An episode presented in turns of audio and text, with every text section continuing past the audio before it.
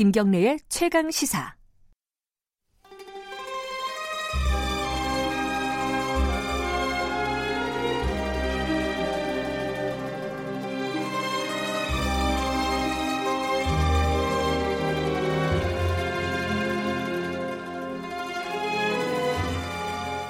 매주 월요일 어, 진정한 보수의 가치와 품격이 무엇인지 우리 사회의 현안들을 보수의 시각으로 들여다보는 시간입니다. 보수의 품격, 윤여준 전 장관님 나와 계십니다. 안녕하세요. 네, 안녕하십니까. 주말에 감기에 걸리셨다고요? 저도 감기에. 감기가 지금 들어올락 말락합니다. 아, 그러세요? 네. 아, 이 감기가 이 들어올락 말락하는데 또 새벽에 여기까지 와주셔서 감사합니다. 주말에. 아이고. 굉장히 많은 일이 있었어요. 감기가 온 것도 감기가 음, 온 건데. 네, 네. 특히 이제 자유한국당에서 어, 그 조강특위에서 발표를 했습니다. 네. 일종의 인적 쇄신인데요. 이게 뭐 폭이 얼마나 될까? 뭐 사전에 여러 가지 말들이 설왕설래 했었는데 그리고 현역 의원 이십일 명이었죠. 네. 일단은 이 폭이나 규모, 뭐 강도, 인적 쇄신에 총평을 하신다면 어떻습니까? 윤 장관님께서. 아, 글쎄요, 뭐, 지금 시점에서 네. 비대위가 할 수 있는 일이 사실 별로 없으니까, 네. 아, 그만하면 뭐, 애를 많이 썼다고 할 수 있겠죠. 음. 그렇지만 사실 내용을 들여다보면, 이십일 명이라는 현직 국회의원들이 이제 탈락을 했으니까, 당협위원장에서. 네. 그 숫자만 보면 크죠. 어, 많은 네. 것 같더라고요, 그런데 숫자는.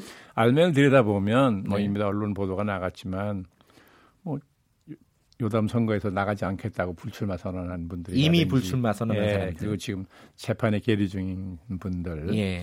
다 합하면 한 십오 명인가 십육 명 된다는 거 아니에요. 네. 그러니까 사실상 거기에 해당 안 되는 분들의 최신이라는 건 다섯 명, 여섯 명 정도니까 예. 사실 알맹이를 따지고 보면 예, 큰 폭은 아닌 거죠. 아, 예, 바깥에 내놓는 숫자는 좀 커 보이긴 예, 하지만 겉모양은 상당히 커 예. 보이는데 알맹이를 보면 그렇진 않다는 거죠. 그럼에도 불구하고 어, 이 비대위에서 이 이십일 명을 발표를 할 때 예. 어떤 그림을 그리고 발표를 했는지 좀 약간 눈에 보이지 않으신가요? 뭐 어, 글쎄 어떤 그림을 그렸는지까지는 뭐, 머릿속에는 못 들어가 보겠지만 아니 그림이라면 뭐 이제 미래의 설계인데 예, 예. 미래에 무슨 특별히 설계를 하고 어, 이렇게 아. 했을 거라고는 보진 않고요. 왜냐하면 비대위가 미래를 설계할 입장은 아니니까요. 지금 그 정도 능력은 없다. 네, 아. 뭐 능력도 그렇지만 위치가 우선 예. 그렇잖아요. 그래. 그러니까 그렇긴 한데 다만 무슨 그 반발을 최소화한달까 하는 거는 머리를 많이 썼겠죠. 예, 그리고 이제 특정 지역에 당연히 기반이 지지 기반이 강하다고 하는 특정 지역에서 많은 사람을 하면 이제 탈당해가지고 다른 당을 만들 가능성이 있다든가 이런 것도 고려했을 수 있고 네. 예, 그런 부작용을 최소화한다는 고민을 많이 한 것 같아요. 아, 그러면 굉장히 소극적이었다라고 볼 수밖에 없는 거네요. 아, 지금 비대위가 적극적으로 할 수 있는 힘이 음. 없죠. 하긴 저 얼마 전에 저번 주에 이제 홍문종 의원이랑 네. 이번에 이제 이십일 명 의원에 들어가 네, 계시네요. 네, 네. 홍문종 의원이랑 인터뷰를 하는데 어, 굉장히 좀 단호하게 그렇게 얘기를 하더라고요. 지금 비대위 짐 싸라. 어, 지금 뭐 인적 쇄신 발표하는 거 그거는 콧방귀도 끼지 않는다. 짐 싸라 이렇게 딱 워딩이 그랬어요. 네. 짐을 싸라. 지금 상황에서 어, 비대위들이 뭘 할 수 있는 게 아니다. 비대위원들이. 그런 상황에서 나온 거란 말이에요. 이 이제 이십일 명의 인적 쇄신안이. 그 홍문정 의원의 말이 현실적으로는 어, 더 타당하다. 힘의 역학관계로 보면 그렇게 볼 수 있나요? 어떻게 보세요? 아니 물론 뭐 이제 홍문정 의원이 그렇게 얘기한 건 다분, 다분히 엄포성 의도가 있겠죠. 그렇죠. 예, 그러나 홍문정 의원이 그렇게 엄포를 논다는 것은 사실은 약세를 보이는 거죠. 오히려 두려워서 그러는 거잖아요. 아하. 예, 왜냐하면 자기가 반발을 한다 그래도 지금 당내 친박이라는 게 막 강력한 세력도 아니고 네. 무슨 구심점 있는 것도 아니고 그러니까 네. 예, 그러니까 이제 미리 엄포를 좀 놓기 위해서 그런 험한 말을 한 거 아닌가 저는 그렇게 해석을 했죠. 네. 근데 이 이십일 명의 인적 쇄신 발표가 결국은 이제 내후년 이제 사실 뭐 얼마 있으면 내년이 네. 되겠죠. 예. 네, 이천이십 년 총선까지 이 인적 쇄신의 결과가 이어질 것인가 과연 중간에 유야무야 되는 거 아니냐? 아 이제 이런... 이제 뭐 전당대회가 지금 한 두 달 남짓 있으면 그렇죠. 열린다는 거 아니에요. 그때 당대표가 누가 되느냐에 따라서, 따라서 많이 달라지겠죠. 음. 지금 의원들이 특별히 반발하지 않는 이유 중에 하나도 네. 어차피 이제 당대표가 선출이 되면 예, 거기 따라 또 이제 조강특위 만들고 당무감사 다시 하고 공천을 해서도 해야 되니까요. 네. 그때 많은 변화가 있을 거라는 생각을 하거든요. 네. 예, 그러니까 좀 두고 보자 이런 생각들이 다 있는 거죠. 그렇다면은 이번에는 사실은 이번에 그 김병준 비대위 체제는요 자유한국당의 어떤 위기를 돌파하기 위한 비대위였잖아요. 뭐 근데 그 사, 그런 위기를 돌파하고 이게 결과를 내놓은 게 그리고 아무런 의미가 없어진다. 좀 두 달만 지나면은 전당대회가 있고 아무런 의미가 없는 것까지는 아니겠지만, 예, 네, 바뀔 가능성이 있으니까, 음. 예, 뭐 지금 탈락한 사람이 되살아날 수도 있고, 네. 예, 그러니까 그런 가능성을 보고 지금은 뭐 극렬하게 반발 안 하는 거죠. 뭐 그런 음. 사람도 있을 거예요. 의외로 좀 조용, 의외는 아닐 수도 있지만 예, 장관님한테는 예. 어, 조용한 분위기가 당내 분위기가 조용한 이유는. 어, 전당대회가 앞두고 있기 때문에 변수가 아직도 아, 많다. 그럼요, 그럼요. 그걸 음. 보는 거죠. 그럼 나경원 의원이 이제 이번에 어, 거론된 의원들도 열심히 하면은 어, 뭐 구제받을 길이 있다. 이렇게 또 얘기를 했단 말이에요, 원내대표가. 그러니까 뭐 그런 걸 암시하는 것일 수도 있고 원내대표 입장에서는 동원나랑 네. 막 선출되지 며칠 안 되잖아요. 예. 그러니까. 뭔가 의원들을 보호해야 된다는 그런 생각도 할 거고 예. 예, 또 여당하고 이제 투쟁을 해야 되는데 예. 혹시라도 이런 일 때문에 의원들이 의욕을 잃거나 예. 그래서 투쟁력이 이제 저하된다 이걸 염려하는 거잖아요. 예. 원내대표 입장에서는 뭐 그럴 수 있죠. 아까 그 반발을 최소화하는 어떤 그림이 보인다 했던 그런 반발을 최소화하려고 했던 근데 그걸 생각해 보면요. 일단은 어, 영남 다선 의원들이 그렇게 많지가 않아요, 이번에. 특히 티케이요. 어, 티케이, 뭐, 티케이, 피케이. 쪽이. 티케이 같은 경우는 사실 최영안 의원 말고는 없죠. 그죠? 다선 의원들 중에는. 그죠? 그런, 그런 셈인가요? 네. 네. 그리고 주요한, 더군다나 또 이제 한, 한 분 더 거론되는 게 김성태 원내대표 같은 경우에, 전 원내대표 같은 경우에 지방선거 책임자 아니냐. 뭐 그런 여러 가지 좀 이게 뒷말들이 좀 있는데 김성태 원내대표가 예. 탈락하지 않은 것에 대해서는 문제제기한 사람들이 좀 있더라고요. 예. 당 안팎에 다 예. 기준이 뭐냐. 예, 그러는데 어쨌거나 지금 비대위 체제에서 네. 원내대표하고 사무총장님은 투톱인데 말하자면 네. 사무총장이 이제 탈락을 했잖아요. 자진해서 한 거든 뭐든 간에. 김영태 사무총장. 예, 예. 근데 원내대표까지 다 하긴 좀 그렇지 않, 않았겠어요. 음. 아 그런 어떤 저희 어떤 힘의, 그런, 힘의 그런, 것, 그런 것도 있었겠죠. 예, 예. 그런 게 있을. 어쨌든 많은 많은 고민을 했을 것 같아요. 음. 조광택의 입장에서는 예. 왜냐하면 이제 외부에서 온 분들이라도 당내 사정을 감안 안 할 수는 없는 거거든요. 당내 사정 그렇죠. 예. 예. 어쩔 수 없어요. 그러니까 사실 뭐 총선을 앞두고. 공천권을 가진 비대위가 하기도 쉽지 않은 일인데 네. 지금 전혀 그런 시기도 아니잖아요. 힘이 없는 비대위가 저 이상 하기는 사실 어렵죠. 당내 어떤 반발이나 혹은 당내 역학관계나 뭐 이런 부분들은 충분히 뭐 고려가 된 것 같은데 결정적으로는요. 지금의 어떤 비대위 발표가 국민들을 설득할 수 있느냐. 아, 그거는 어렵겠죠. 아... 네.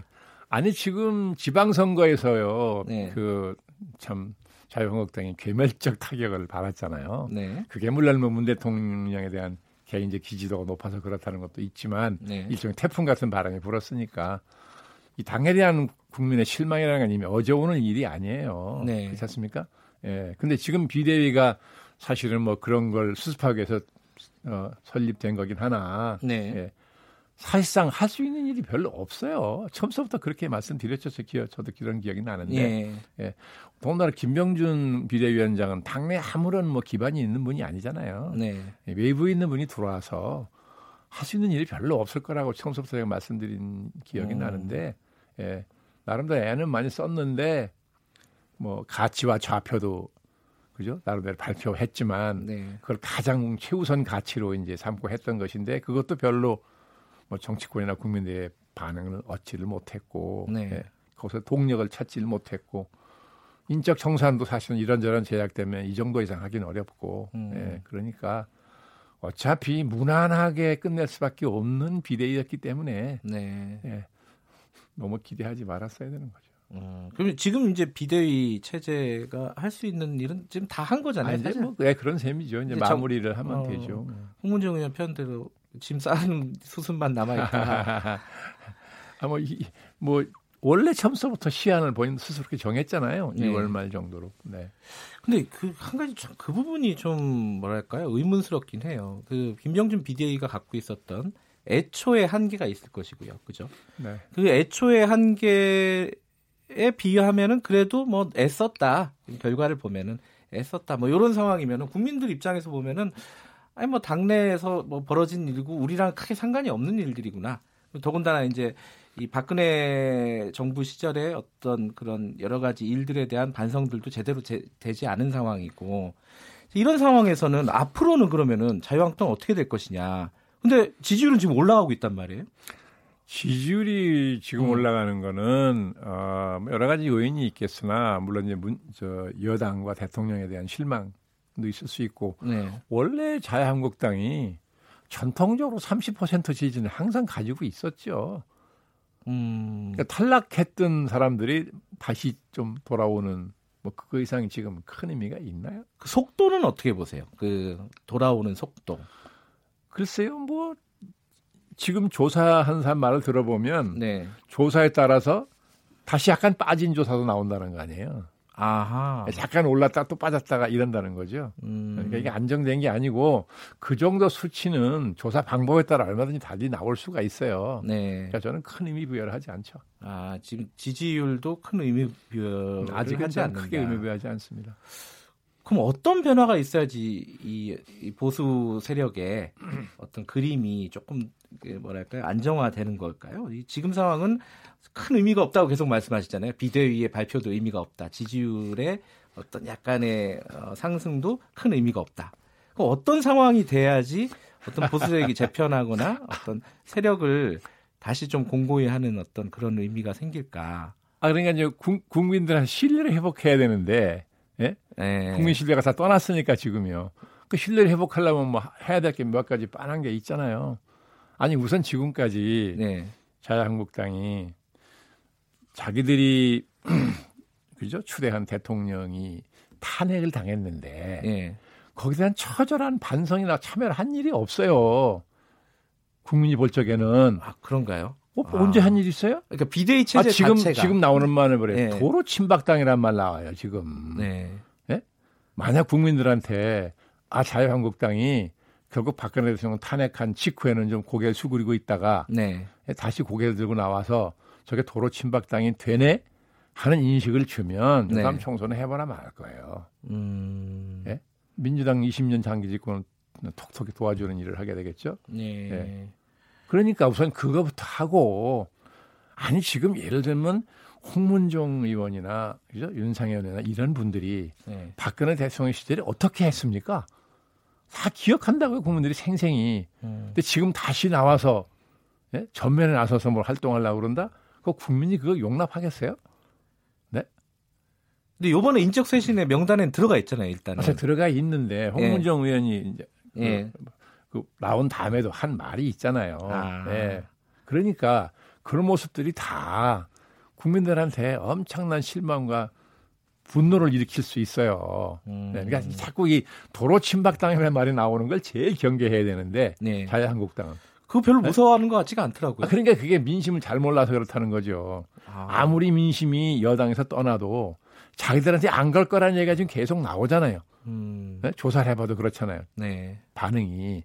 예. 그런데 문 대통령이나 말하는 민주당에 실망한 민심이 자기들한테 올 거라고 지금 믿고 저런다고 자꾸 국민들이 생각하잖아요. 네. 예. 그러니까 그렇지 않다는 걸 보여주겠다고 생각하는 유권자들이 지금 있단 말이에요, 벌써. 음. 그건 조심해야죠. 그래서 어쨌든 뭐 쇄신이야 이제 공천 때 해야 되는 거지만, 네. 예? 아니 우선 당의 미래나. 예? 국가의 미래에 대해서 진지하게만 비전 하나 내세운 게 있습니까? 지금까지 있어요? 그러면 지금까지 자, 문 대통령이나 저 민주당 정부가 뭐 경제 뭘 잘못하고 뭘 잘못하고 많이 비판했어요. 예. 그럼 대안 하나 제대로 내놓은 일이 있습니까? 예? 그 정책 실패에 대한 비판도 논리적이고 체계적으로 한 게 있어요? 음. 없어요. 그냥 삿대질만 한 거지 말하자면. 네. 그거 아무나 해요. 예? 백십이 석을 가진 제일 야당은 그러면 안 되죠. 그 지금 근데 그 이 와중에요. 지금 바른미래당 이학재 의원이 지금 내일 그 복귀하는 기자회견을 한다고 했어요. 뭐 언론 보도가 났대요. 예, 또 바른미래당 몇몇 의원 또 이제 복당한다라는 아니 그냥 이제 그분들 이런 거겠죠. 예. 뭐 저 개인적으로 모르는 분이지만 이미 여러 차례 예고가 됐던 거 아닙니까? 그렇죠. 예. 예. 아니 총선이 다가오는데 지금 바른미래당은 하부 조직이 없어요. 음. 전국적으로 그렇지 않습니까? 지역에. 네. 선거에는 그 굉장히 중요한 거거든요. 네. 그러니까 자유한국당으로 와서 그 조직에 의존해서 선거를 치러야 당선 가능성이 있지. 현재 바른미래당으로서는 암담하다고 생각하는 의원들이 있을 거 아니겠습니까? 아니 이게 이제 그 자유한국당 입장에서는 또 세가 늘어나니까 좋은 신호로 받아들이지 않을까? 아니 뭐 뭐 뭐, 뭐 나쁘게 생각은 안 하겠죠. 그러나 예. 그게 무슨 대세에 무슨 영향이 있냐는 거예요. 음. 아 지금 의석수가 몇 개 모자라서 자유한국당이 저럽니까? 예. 알겠습니다. 윤여준 장관님 말씀을 다음에 자유한국당 의원과 연결이 되면 제가 꼭 물어보도록 하겠습니다. 어떻게 생각하는지 오늘 여기까지만 드릴게요. 네, 감사합니다. 고맙습니다. 아, 보수의 품격 윤여준 전 장관님이었습니다. 김경래의 최강시사 듣고 계신 지금 시각이 여덟 시 사십육 분 사십오 초입니다. Power to the people. Power to the people. Power to the people. Power to the people. 을의 입장에서 을의 목소리를 통해 함께 사는 세상을 생각하는 시간입니다. 지금은 을밀대 민생경제연구소 안진걸 소장 나와 계십니다. 안녕하세요. 네, 안녕하십니까.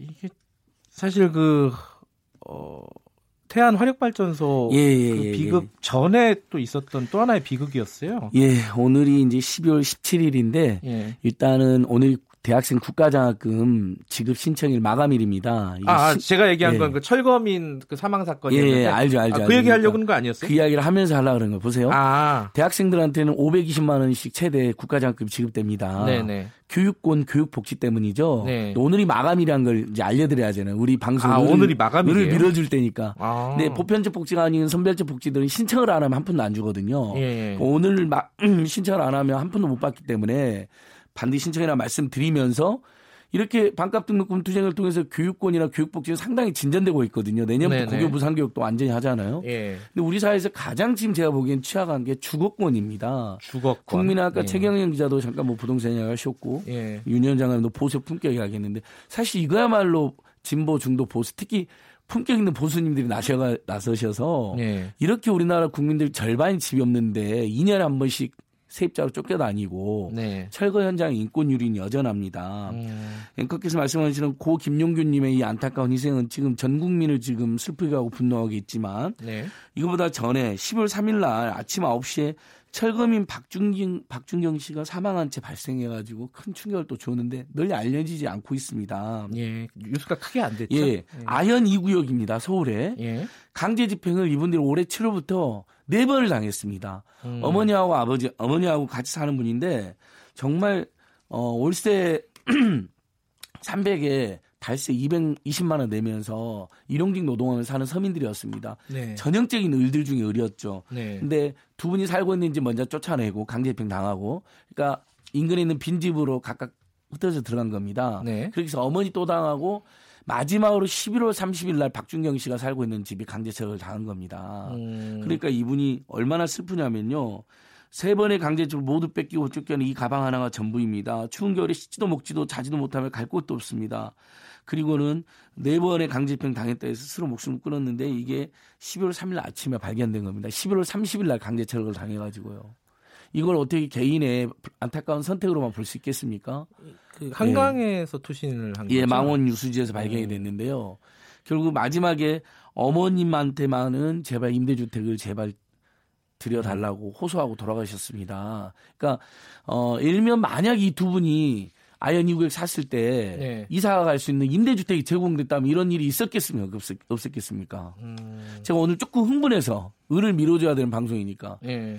정말 청취자들께서도 한 번만 생각해 주세요. 재개발은 네. 흔히 말하는 재개발은 약간 공공사업의 성격이 있어서 예. 임대주택 세입자들 임대주택 권리도 주고 세입자들한테요. 예, 예. 예. 주거 대책비도 삼 개월 이상이라도 줍니다. 네. 재건축은 미, 똑같이 법에 의한 재건축이고 허가를 당국 허가를 받고 관리를 받는 것에 불구하고 제 개인 민간 사업 위주라는 유만으로 음. 어떤 보상책이 나와 있지 않습니다. 재개발과 재건축이 법적인 지위가 예. 다르군요. 그러니까 음. 둘 다 이제 도시정비법의 근거는 두고 있지만 네. 재개발은 이제 주변에 이제 넓은 지역을 대충 공공시설까지 네. 이렇게 다 재개발합니다. 네. 공공인프라까지. 그래서 공공사업 성격이 짙어요. 네. 근데 재건축은 민간이 주도하니까 소유자들이 예를 들면 결의해가지고 한단 말이죠.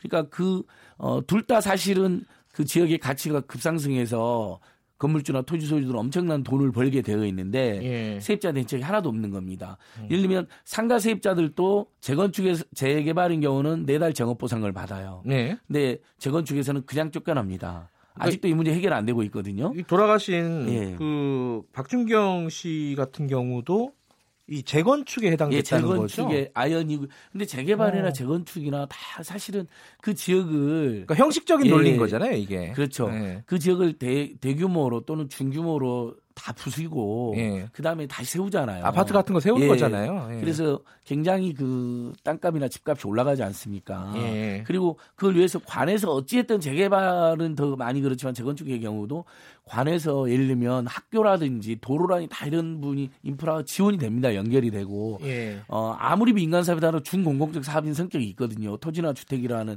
공공재를 활용한 면도 있고 그런데 아무 보상을 안 해주니까 이분들이 월세 그리고 그래서 조합에서 겨우 준다는 게 이, 이 사업이 삼백만 원 준다는 거였습니다. 예. 시민 여러분, 청취자 여러분, 제가 호소드리겠습니다. 삼백만 원 갖고 이 이제 겨울이 다가왔잖아요. 십일월 삼십이면 어디가 삽니까?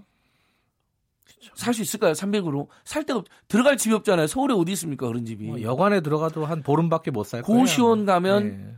고시원도 지금 고시텔도 사십만 원입니다. 예. 한 달도 열 달도 못 삽니다. 그러니까 예. 거의 그런 대로 부모 어머니하고 이분이 무슨 생각을 했겠습니까? 삼 일 밤낮에 헤매다가 내가 나라도 죽고서 이 억울함 호소하고 그럼 우리 어머니한테 임대주택이라도 주어지겠지 하고 마지막 말이 제발 우리 어머니한테 임대주택을 제공해달라는 건데 현행 법에는 그조차 없는 겁니다. 그러니까 우리가 두, 이런 시, 이런 야만의 시대를 살고 있는 것입니다. 두 가지인데요. 하나는 어, 재건축에 해당되기 때문에 아무런 아무런이 아니라 이주비 몇백만 원 받은 게 예, 전부였다. 이것도 조합이 그나마 책정한 거지 어떤 경우에는요 아예 책정을 안 해버린 아, 경우도 그런 있습니다. 경우도 있어요. 예, 예, 예. 또 한 가지 경우는 이런 어떤 철거가 굉장히 폭력적으로 진행이 되잖아요. 맞습니다. 근데 그런 예. 것들은 고쳐지지가 자, 않아요. 벌써? 두 가지입니다. 예. 서울시는 강력히 나서서 이천십구 년도 우리 용산 참사를 겪지 않았습니까? 예. 무려 여섯 명이나 숨졌잖아요. 그래서 이천구 년도 예, 최소한 예. 동절기 강제 철거는 예방 해놨, 못하게 해놨어요. 예. 십이월부터 이월입니다. 예. 근데 이번에 이 돌아가신 박준경 선생님이 쫓겨난 게 십일월 삼십일입니다. 예. 동절기 전후에 세버리는 거죠. 그리고 이번에 부모님, 어머니와 같이 살고 있다 그랬잖아요. 노모를 모시고. 예. 그리고 또 다른 데는 구순이 넘는 노인도 계셨거든요. 근데 막 여전히 영화에서 나오는 것처럼 해머라든지 망치 들고 막 가서 깹니다. 안에 사람이 이제. 예, 사람이 있어도 자고 있어도. 그렇게 합니다. 아직도 예. 그렇게 합니다. 그러니까 오. 원래 그림은 지금 그래도 서울시라든지 조치를 많이 해놔가지고 사십팔 시간 전에 구청에 통보를 하게 되고 네. 어, 서울시에서 그럼 구청과 서울시가 인권지킴이단을 파견하는 속에서 철거하게 되어 있습니다. 아. 근데 이번에는 보니까 한 시간 전에 미리 해버립니다. 기습적으로. 인권지킴이단이 있고 그러면 아무래도 불편하니까 포괄적으로 할 수가 없잖아요. 예. 명확히 법과 규정을 어긴 것이죠. 그러니까 음. 여전히 지금도 우리가 그 김종민 사태에서도 두 명이 혼자서 두 명이 해야 될 일을 혼자만 시킨 거 아닙니까? 야만적으로. 예. 그런 것처럼 사람이 안에 살고 있는데 예. 저는 이렇게 이야기 드립니다. 아무리 사업이 중요하다 하더라도 사람이 안에 살고 있을 때는 강제 철거는 일단 할 수가 없게 음.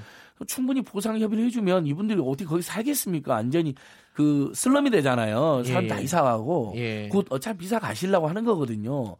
조금만 더 충분한 보상을 현실적으로 해주면 되잖아요. 그리고 그런 보상 협의가 안 되면 강제 철거를 없애기 법규를 만들면 됩니다. 그래서 박원순 시장이 굉장히 중요한 이야기를 했더라고요. 현장에 가가지고요. 앞으로는 세입자에 대한 대책을 세우지 않으면 음. 인가를 안 해주겠다. 재건축. 예. 이런 근데 이게 법에 근거가 없어요. 만약 서울시장이 자의로 인가를 안 해주잖아요. 그럼 잘못하면 직권남용이 돼요. 아, 그렇죠. 소송 들어갈 그러니까 수 있겠네요. 반드시 도정법이나 주택임대차 보호법이나 상임임대차 보호법 이런 법들이 있잖아요. 이런 법에 그런 규정을 넣어야 됩니다. 근데 자, 우리 국회에 유치원 삼 법도 통과 안 시키고 이런 법도 통과 안 시키고 있는 겁니다. 저는 이런 걸 통과시키지 않으니까 국회의원 의원 정수 늘려서 비례대표 늘리자는 괜찮은 정치개혁 법안마저도 국민들이 예. 동의를 안 해주는 겁니다. 네, 아까 재건축에 해당되면 어떤 보상을 받게 되게 힘들다고 하셨잖아요. 아예 규정이 없고 그건 예. 입법을, 입법을 해야 되는 사안인 맞습니다. 거죠? 맞습니다. 입법을 해야 되는데 다만 좀 괜찮은 조합들이 있잖아요. 건물주나 예. 토지주들이. 그래도 우리가 이걸로 돈을 많이 버는데 네. 좀 더 보상을 해주자. 그리고 예전에는 재건축인 경우에도 임대주택을 의무적으로 공급하는 조항이 있었었어요. 그런데 예. 이명박 지금 박근혜 정부 다 없애버렸거든요. 아 그래요? 예, 그러니까 예전에는 임대주택을 그만큼 공급하는 만큼 자기들 수익이 떨어졌잖아요. 분양을 못하니까. 예. 근데 그 조항도 없어졌습니다. 재건축을 활성화하고 규제로 안 한다는 미명하에. 근데 이번에 임대주택 예. 의무 공급 비율 좀 올리자. 예. 뭐 이런 얘기가 그래서 있었잖아요. 이제 어, 민주평화당, 민주당, 정의당 의원들 중심으로 예. 일단 재개발했을 때 의무 그 임대주택 의무 비율이 있거든요. 그것도 늘리고 음. 재건축에서는 없어졌다 그랬잖아요. 다시 부활하자 인 법안이 지금 제출되어 있는 상황이고요. 하지만 예. 통과된 건 아니고요. 아직 통과되지 아직. 않았고 이런 예. 것들 빨리 통과돼야 되고. 임대주택만 우리가 풍부하면요. 예. 지금의 집값 사태도 막을 수가 있습니다. 집 안 사고 안 쫓겨나는 임대주택, 좋은 임대주택 있으면 뭐하러 우리가 집을 살려고 합니까? 그런데 이 년에 한 번씩 지금 주택임대차법 이 년에 한 번씩 예. 이사를 다녀야 되거든요. 쫓겨다녀야 되거든요. 예, 답답한 상황인데 예. 오늘은 여기까지만 들을게요. 아, 예, 상가는 시간이... 십 년, 주택 이 년밖에 예. 안 된다. 이게 굉장히 중요합니다. 알겠습니다. 네. 고맙습니다. 예, 수고하십시오. 네, 십이월 십칠일 월요일 김경래 최강시사는 여기까지 하고요. 내일 아침 일곱 시 이십오 분 다시 돌아오겠습니다. 최강시사 내일 더 강해지겠습니다. 고맙습니다.